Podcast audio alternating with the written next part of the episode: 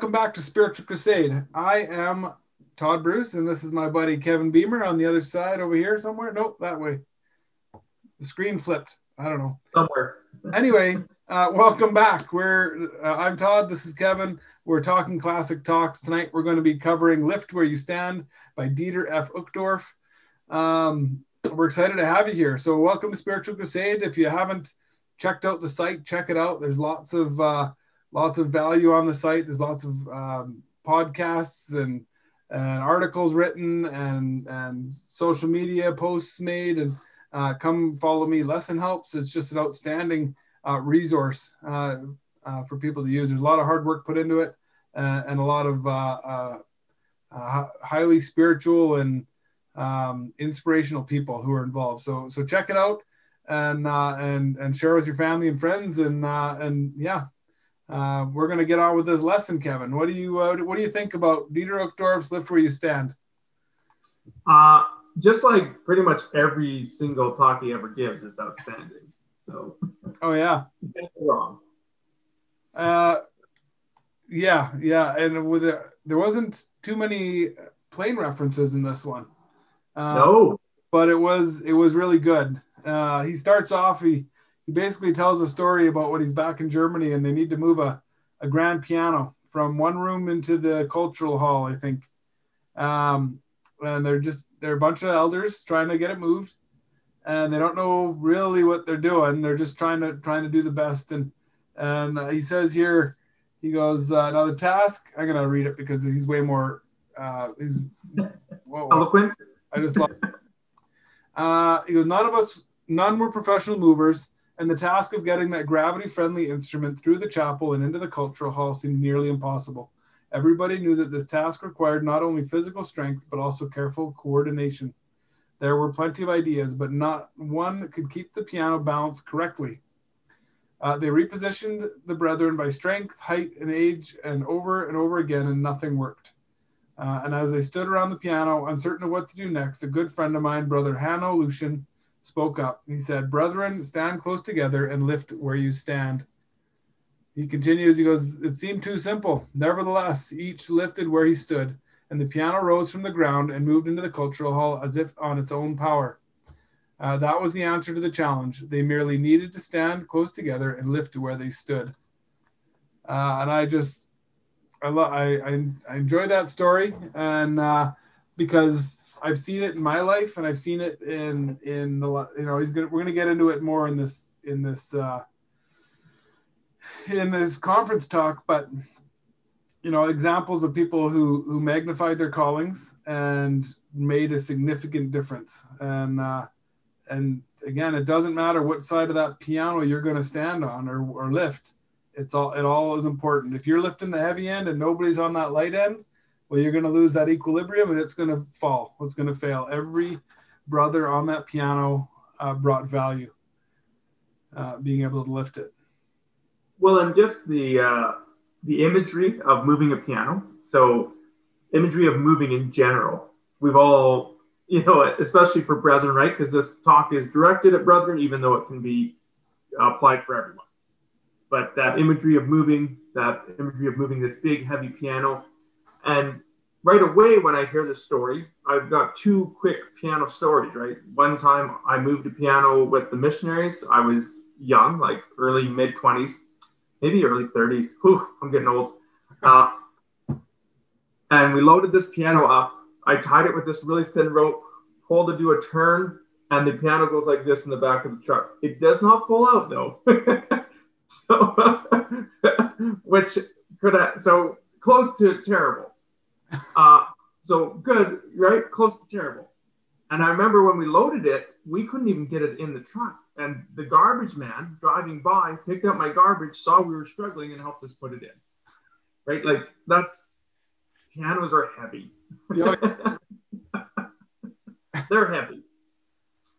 And I'll just stick with that story, but how quickly that imagery we can take and then say, okay, I've seen that, or maybe I've heard about someone doing something difficult like that. Okay. Yeah, that is hard.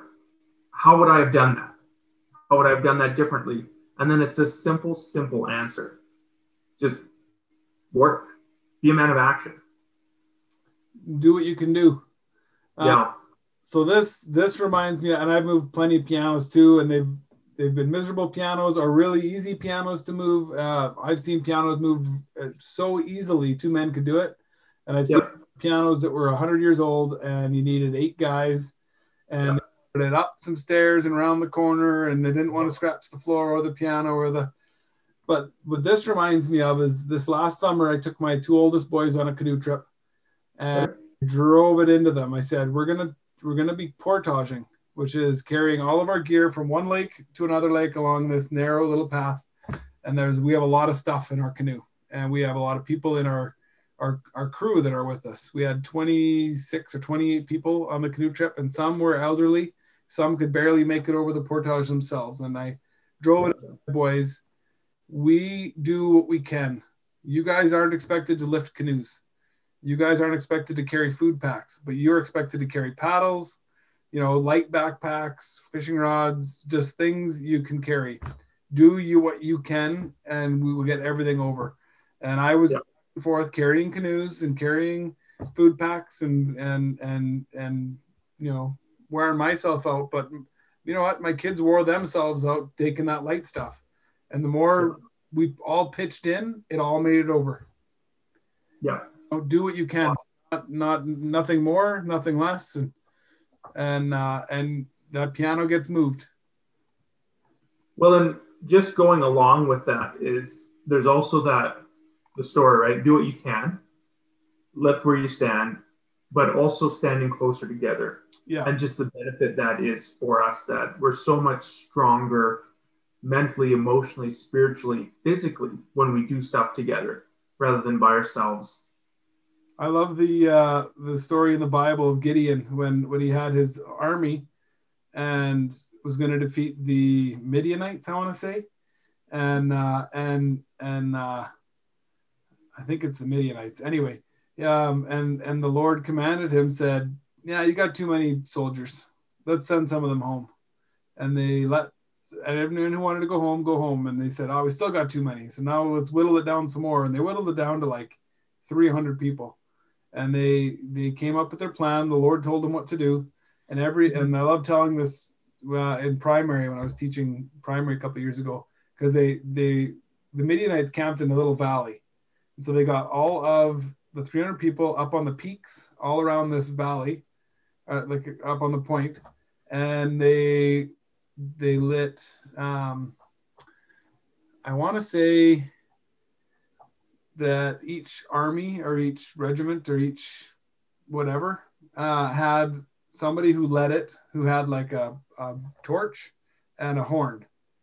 Like that's how they used to do things back then. So they gave each person a torch and a horn, spaced them properly in their role where they're supposed to be, and they blew their horn and lit their torch at the same time and made enough noise together.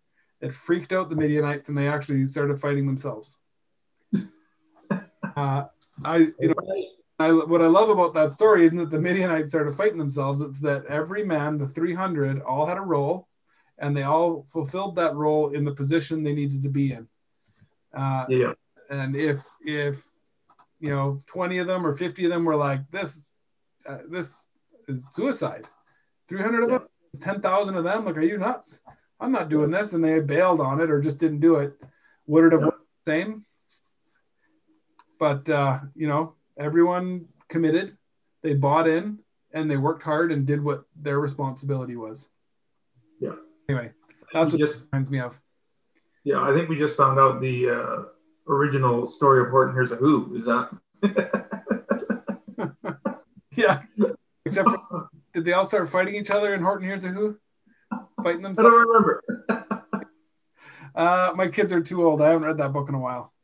Yeah. Anyway, I like this next line. He goes, although it may seem simple, lifting where we stand is a principle of power. That there is power in doing what we're expected to do and filling the role that we're expected to fill. Simple. Yeah. And anytime we think of something, whether we felt let down or we've let people down. And it's always just usually something really simple, right? It's just that really simple thing. Just do it. Just do what's expected. And he continues saying that most people live by this. It's not a very difficult principle, doing what's expected and doing what your role is. But some struggle, and I've struggled. Yeah.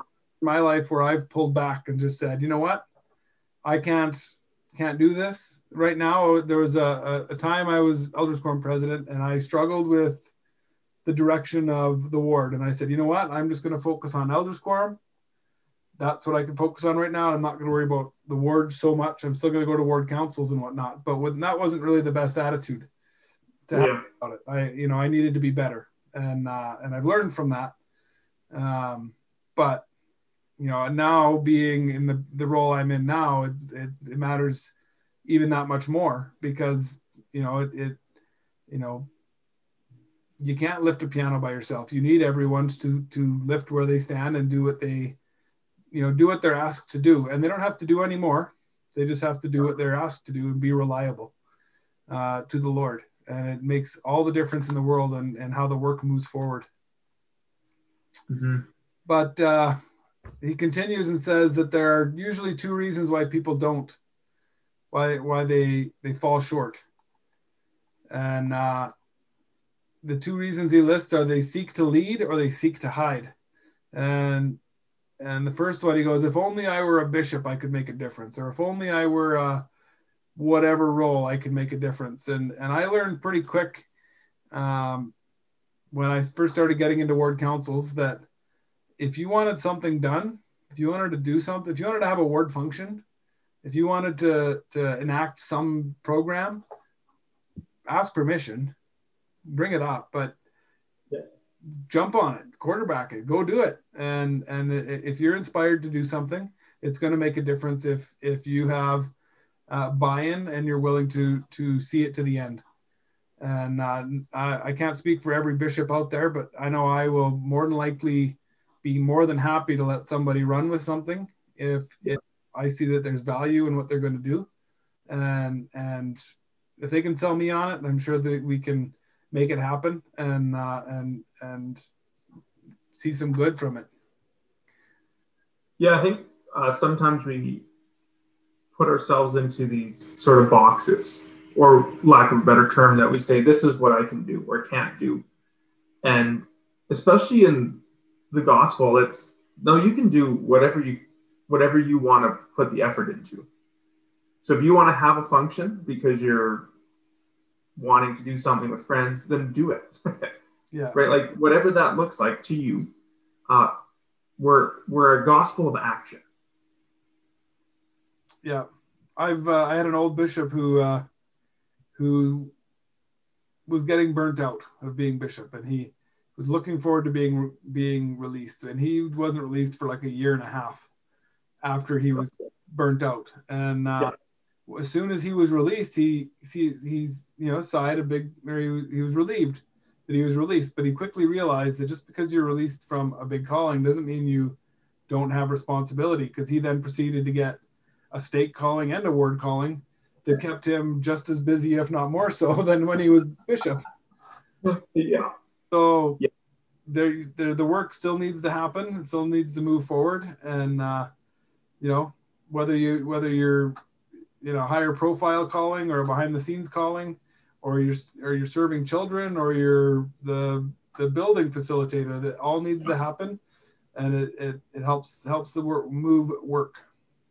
Yeah. It helps the work move. Whatever. We all understood what you meant. Up again. It's too late.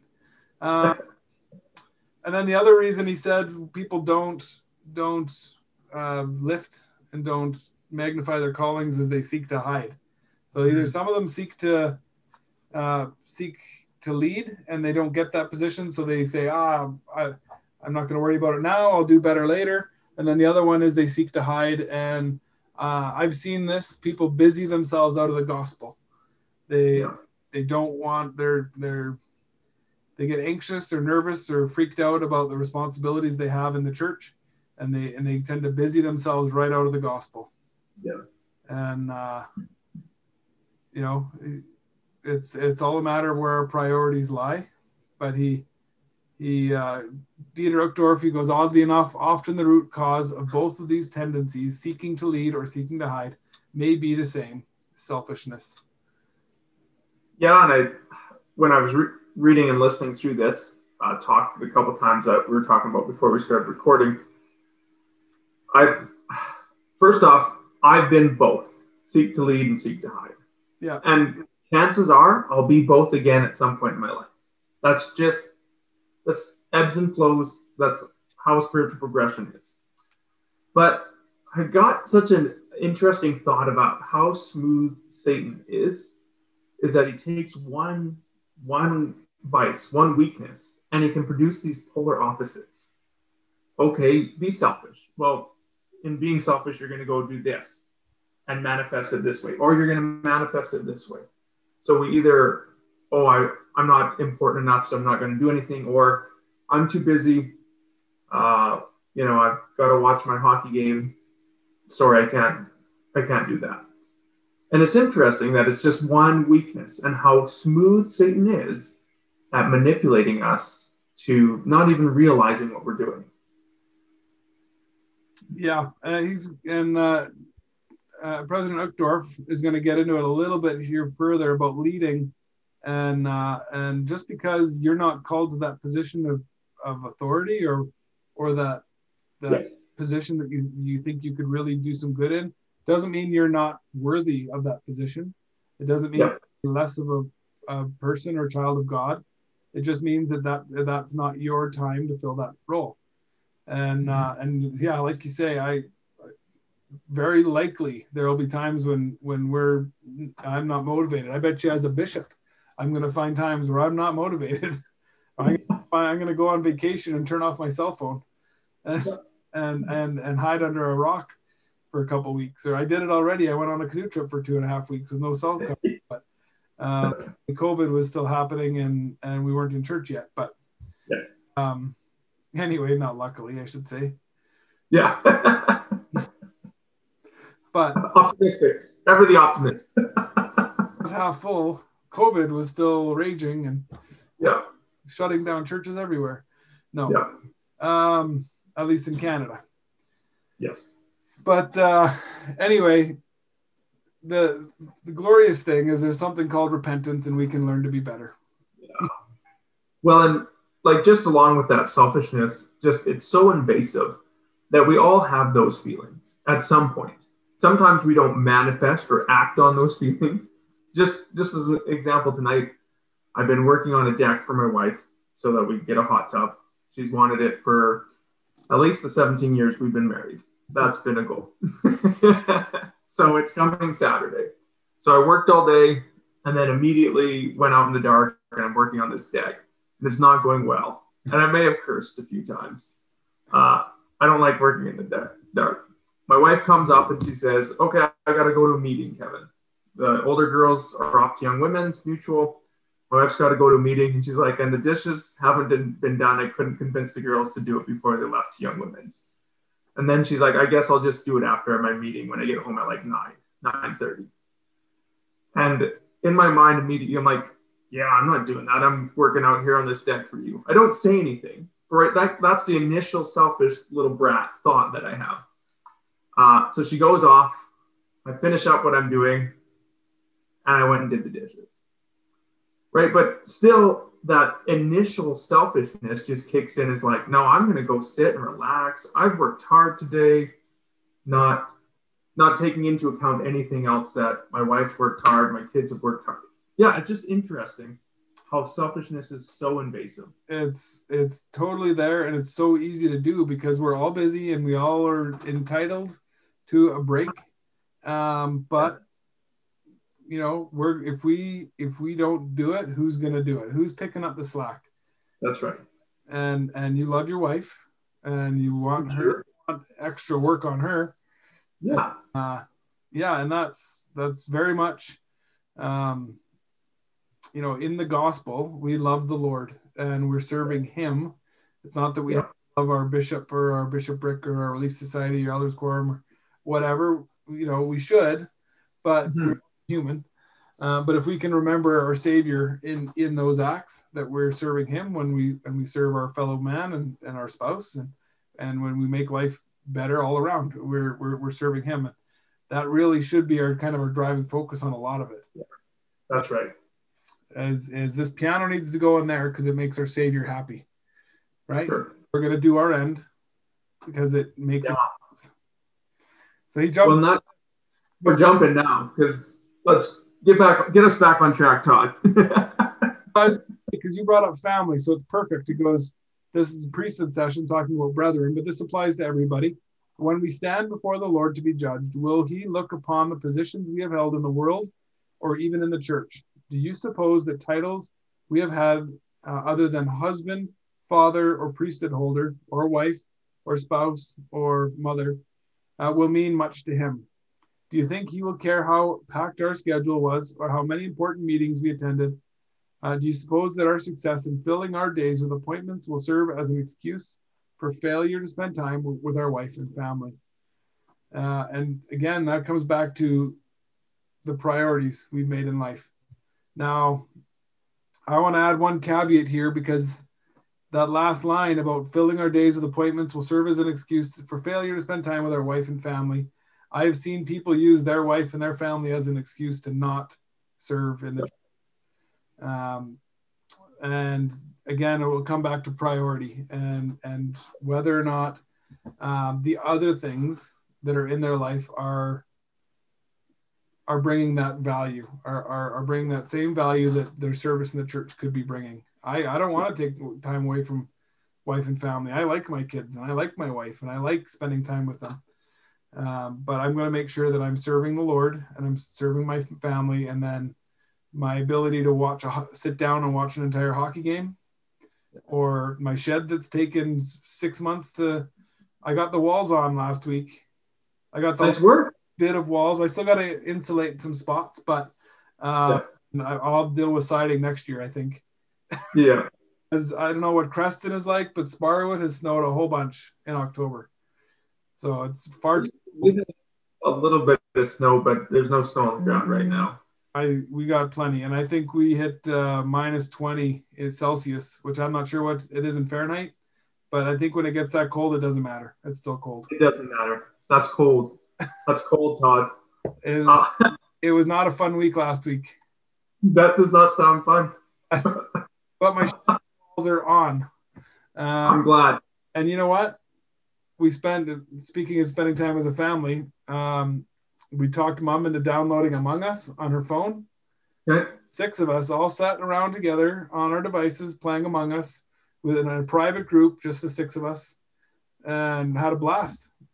That's awesome. For like an hour. We did it for like an hour. It's all the time we do it. But the kids just loved it. And my wife admitted it wasn't as bad as she thought it was going to be, because she doesn't like video games. But she got to be the murderer and killed us a couple times, or the imposter, or whatever they call it. Yeah. And it was cool. So cool. What a great experience, right? And it's interesting how the Lord accepts so many different versions or ideas. But that's good. There's lots of different ways to connect, to have meaningful relationships, to do good things. Yeah. And sometimes it's as simple as playing a video game. Often it's not. Yep. But when Dieter F. Uchtdorf talks about how the Lord judges accomplishments and just how differently he does that than us. Yeah. And just thinking of tonight, so I'm not trying to toot my own horn. I am not a great husband because I wash dishes. That means nothing in the grand scheme of things.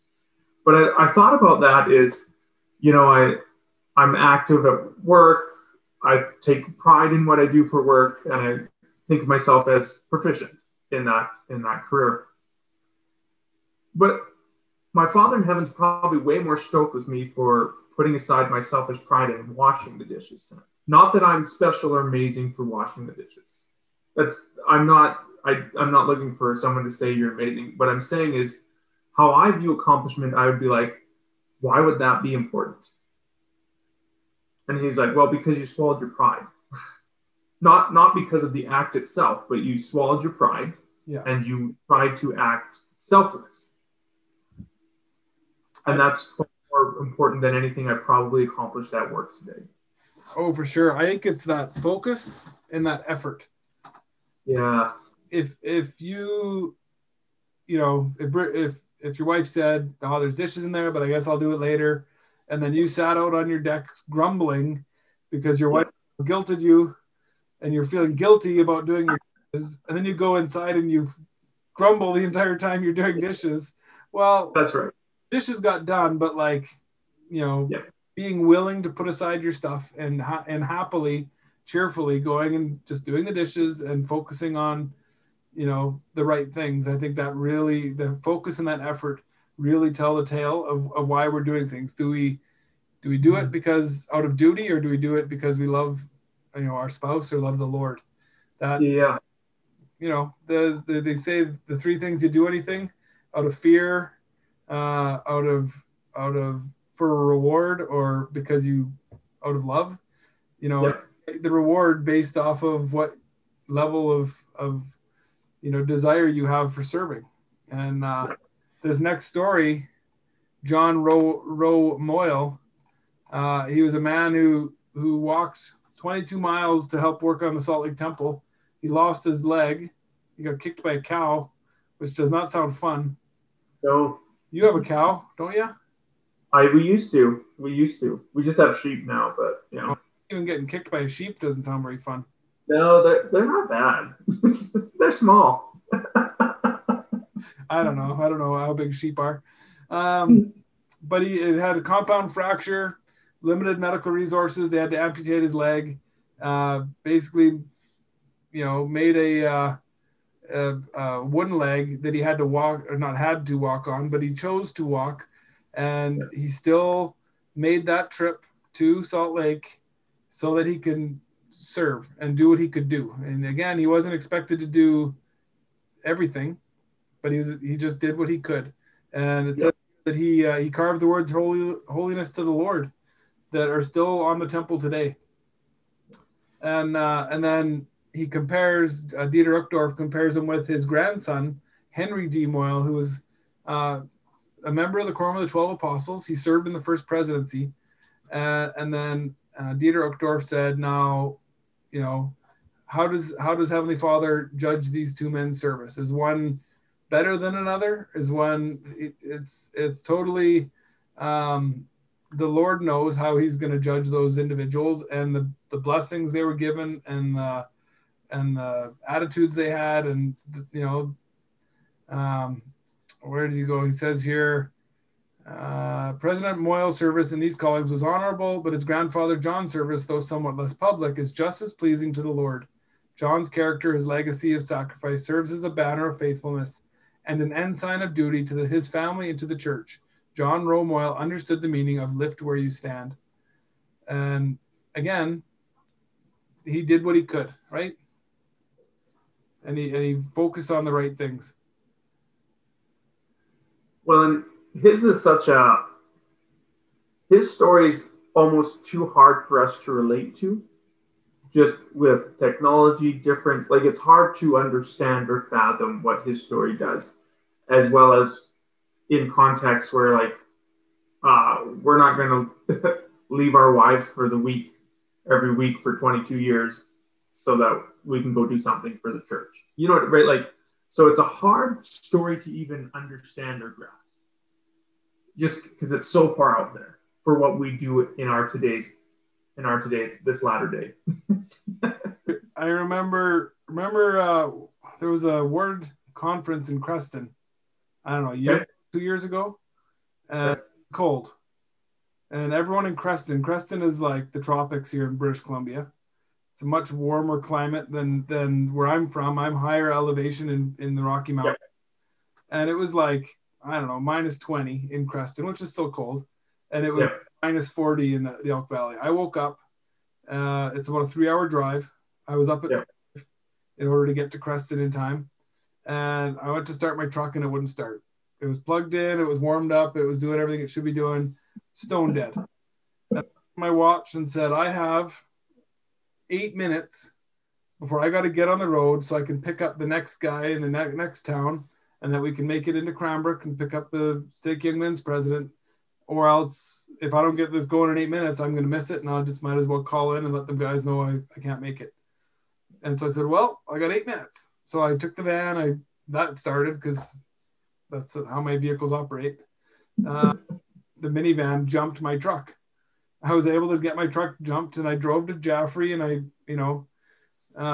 got there, and I prayed that my truck was going to start when I got back. But I jumped in with the next guy and headed to Cranbrook and jumped in with them. And anyway, made it to Creston. And I was mentioning this to somebody, and they thought this was pretty amazing. And I was like, I spent 8 minutes out in the cold. Yeah. I wasn't asked to cross the prairies barefoot. Yeah. Once I got the truck started, it warmed up. I had a heated truck to drive in for 3 hours. Like, it was hardly a hard ask, right? Comparing our story to John Rowe, I can't remember his name, John Rowe Moyle, is apples to oranges. That's right. But again, we're not expected to hike 22K or 22 miles, 35 kilometers. Well, that's a lot, right? Like, yeah, that's a stretch, but that's not our ask. Our ask is to do what we can do in this day, right? Anyway. Yeah, and that's enough. And it's funny, though, because people would look at your situation and say, nope, just going back to bed. And they would be justified. We would think in a society that you're justified. Well, why would you waste your time then? Yeah. And some people might even think that that was serendipitous, or that God was making it so that your vehicle wouldn't start. So that, right? Like, so there's lots of different ways that we justify or act. Yeah. Yeah. And guess what? Creston Ward Conference would have been just fine. And yeah. I would have missed out on some good food afterward, but and seeing some good friends, but life would have moved on and it would have been just fine. But to me, it's a little bit, I'm not trying to toot my own horn either, but it's just an example of, like, do you let that first bump in the road derail you, or do you put that effort in? Yeah. When, like, President Nelson talked about in last conference, not last conference, but the conference before, about the Lord loves effort. And we always feel better when something is hard and we accomplish it. Yeah. We grow more. Like, I don't know why it's got to be that way. It just is. Well, and the example here of John Rowe Moyle, if he didn't lose his leg and he still had to hike the 22 mile every week, that still would be an amazing story. Oh, it is. Yeah. And he would have totally been justified in saying, you know what? I've lost my leg at my knee. I'm not going to do this hike anymore. And I'm going to stay home. And nobody would have thought ill of him at all. Well, even if he only did it once. Yeah. Like, we probably have a made-for-TV movie just about someone walking 22 miles right now. Oh, yeah. And you know what? And I don't think John Rowe Moyle did it for any kind of recognition. No. But I think it was his love of the Lord and his wanting to serve and do what he could do. And I love that. I love Elder Uchtdorf carries on with the example of the Helaman's 2,000 warriors. Yeah. Individual recognition is rarely an indication of the value of our service. We don't know a single name, single one of those 2,000 stripling warriors. We know that what they did, though. We know what they accomplished, and they worked together in accomplishing it. And they accomplished together what none of them could have accomplished alone. That's that whole lifting the piano. You're not going to do it yourself. Yeah. You gotta do it together. And that's a big mother piano for 2,000 stripling warriors to do. To lift. That is 2060, I think. He continues, he goes, basically, no calling is beneath us. Every calling provides an opportunity to serve and to grow. The Lord organized the church in a way that offers each member an opportunity for service, which in turn leads to personal spiritual growth. I can see the steps. I can see the stages in my growth, in my development, that puts me where I am now. And the only thing that scares me is where I am now and what the future might hold. But Still very much focused on the present and trying to do what I can do today. And that's the only thing I can do. This me to, like, I'm an industrial electrician. We do a lot of projects, and we have to include PLCs and motors and pumps and, you know, a lot of wiring and a lot of, you know, level transmitters and safety devices and all these major things that all have to work together to accomplish a system and be safe and do all. And we end up doing a lot of projects, and a lot of places might have an engineer that might design all this and hand it to the electrician. At our site, we design a lot of this ourselves. And when you get handed a project and being like, you go fix this, and it's like, this project's massive. There's no way I can do this project. But you start and you just do what you can. You start off by like, okay, I'm going to draw a print of what I want to do. And then you're like, okay, well, if that's what the print, the wiring diagram, what instruments do I need to accomplish this? Okay, now I have instruments. Now what safety devices? Now what cable do I got to run in between everything? And before you know it, you have a fully formed plan, and you just execute that plan, and you're done the project, and you're moving on to another project. You know, you're not going to get that job done by overwhelming yourself or thinking about the whole, you know, you just do what you can do. And that's, I think, the one takeaway from this lesson is do what you can do. Do what you've been asked to do. Do it. Right? Yeah. Be a person of action. Yeah. Just go to work. And that's oftentimes when, you know, especially with this pandemic, a lot of people seem to have heightened stress, heightened anxiety. I'm not trying to speak for everyone. That's me personally. I've got heightened stress and anxiety, and sometimes it just feels like you can't get anything done. And I've noticed what I do in my professional life is I'll make a list. Okay, what do I need to get done today? And then when I get it finished, I check it off. Yeah. Really simple.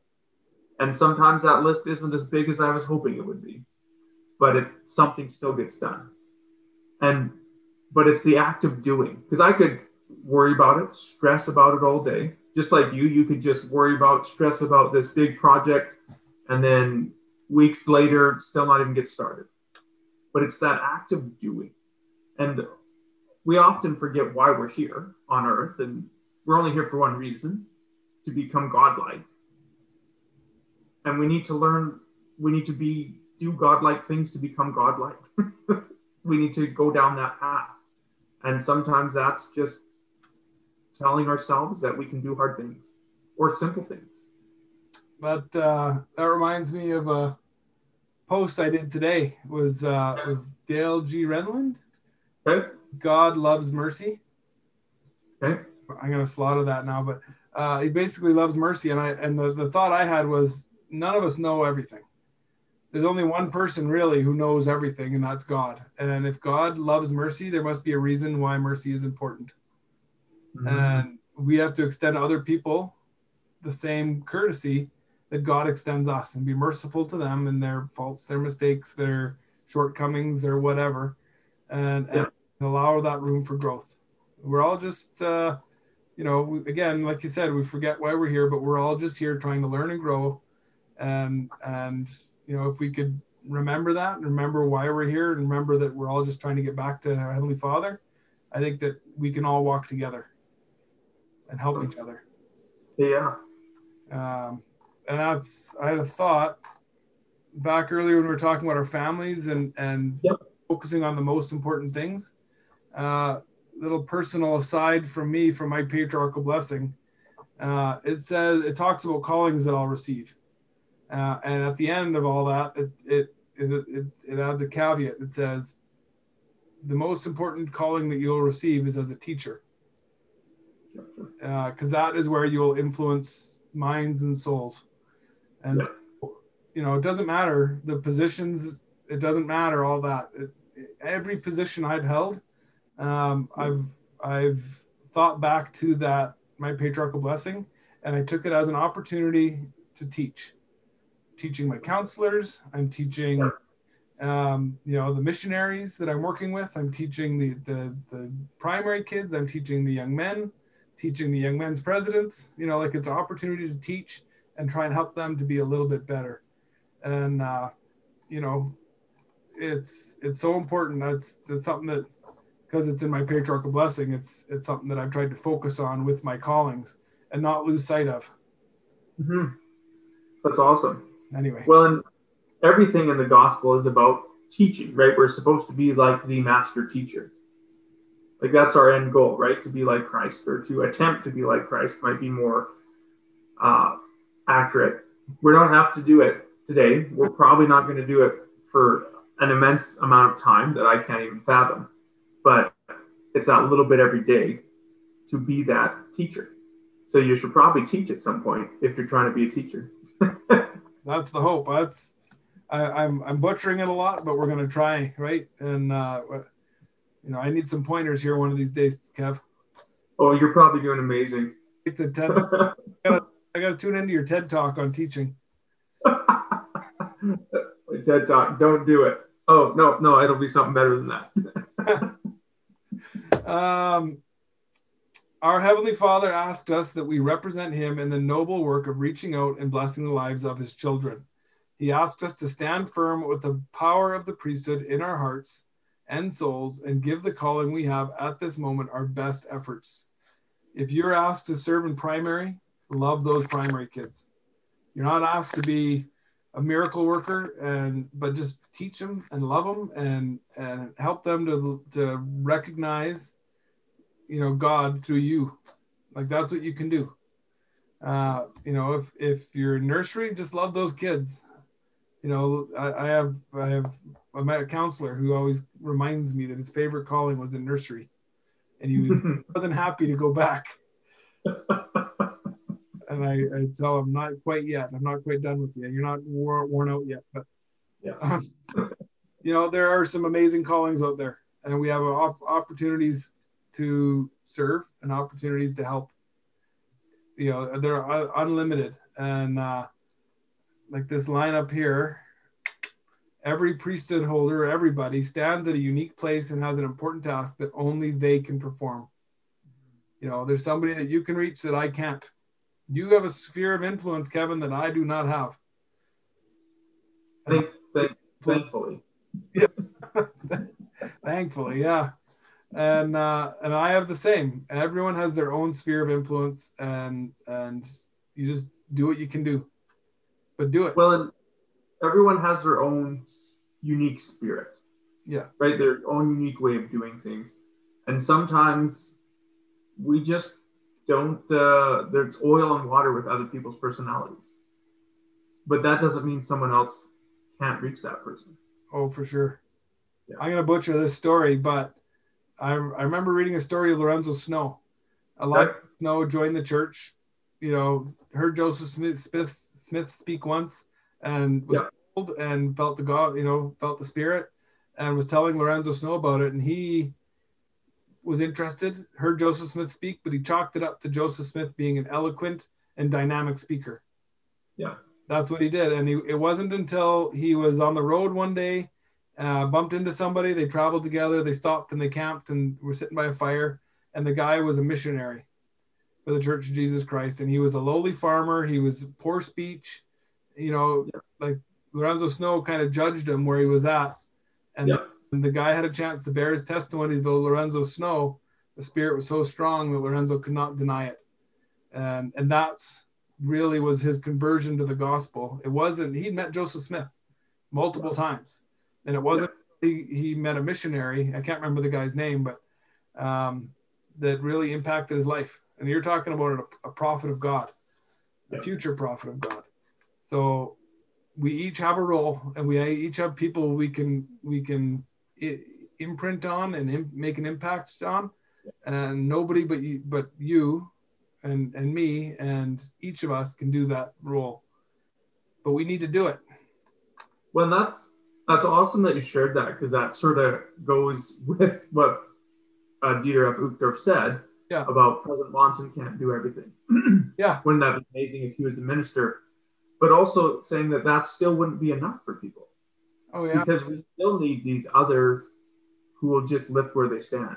This other missionary who's not great, who's not amazing, but just does his best. And the Spirit says, okay, I'll work with this.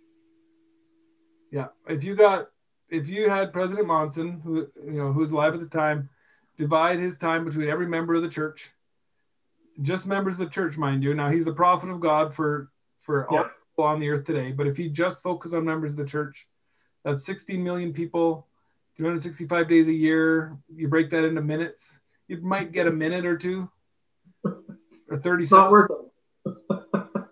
Counting, right? 30 seconds maybe. Like, hey, shake and run off to the side. What about the other 364 and 99 hundredths of the year? You need somebody else to step. We each need to do what we can do, not lean on prophets or stake presidents or bishops or elders quorum presidents. Like, you need to lead the quorum, and you need to lean on organizations, and you need to lean on people fulfilling and magnifying their callings. Yeah, for sure. And we can't. He closes off here. He goes, "May we cease to aspire and cease to retire. May we always remember this profound lesson that we are banner bearers of the Lord Jesus Christ, upheld by the Holy Spirit of God, faithful and true to the end, each one devoted to give our all to the cause of Zion, and bound by covenant to stand close together and lift where we stand." And that's really what it's about. Being willing to serve, and really we're bound by covenant to the work. And I read recently that the work of salvation is the most important work. The gathering of Israel is the most important work of this generation. Russell M. Nelson said that a few years ago with a youth devotional. Yep. And I'm reading a book right now by Gerald Lund, and he says he was blown away by that. He goes, I believe that that's the most important work. There's too many other things going on that are more important, seemingly more important. And then the more he thought about it, the more he thought, gathering of Israel is missionary work and temple and family history work. It's helping people to make covenants. And when they make covenants, they participate in the atonement, they repent, they're better, they're making those binding connections via the covenants they're making. So he goes, there is nothing more important right now than the gathering of Israel. And because it makes those covenants. Yeah. Again, there's somebody that Kevin Beamer can reach that nobody else can reach. And there's somebody that Todd Bruce can reach that nobody else can reach, whether it's on this side of the veil or the other. And we just do what we can do. Well, and along with reaching, we also we don't realize what that even means, because reaching might not be gospel at all. It might be helping someone to feel a voice. Yeah. With no gospel implications. But our Father in heaven loves all his children. Yeah. Whether they're members of our church or not. And just like how he judges accomplishments differently, I'm sure he judges our interactions differently as well. Exactly. And it's, whether or not everybody that we invite to the gospel joins the church or not, they still have their agency, and it's that invitation that we can extend. And I can run around up and down the street and knock on every door and say, "Hey, you want to join the church? Hey, you want to join the church?" And that's a pretty inauthentic invitation. But if we can honestly go out and to our friends, our loved ones, our acquaintances that we respect and they respect us, and can invite them to, hey, come. Well, not right now, but when there are functions, to come to a Christmas party or to meet missionaries, or just have an opportunity to share with them how important the gospel is in your life. They don't have to be baptized. No. If they can catch the spirit of it a little bit, they might be more inclined the next time. Yeah. I'm really hoping you try on October 31st that door-to-door stuff. I'll do it. Hey, you want to join a church? What's this chocolate for? I'm going to stay home, and I'm going to invite every kid that comes to my door to come to church. I got a giant chocolate bar or a small one. You guys want to come to church? I don't know if that'll work. Oh, that would be hilarious. I got the Baptist youth minister lives next door to me. I'll see what if I give better candy than him. Gotcha. He doesn't have any kids. He's got way more energy than I do, so I'll lose that battle 10 days a week. Yeah.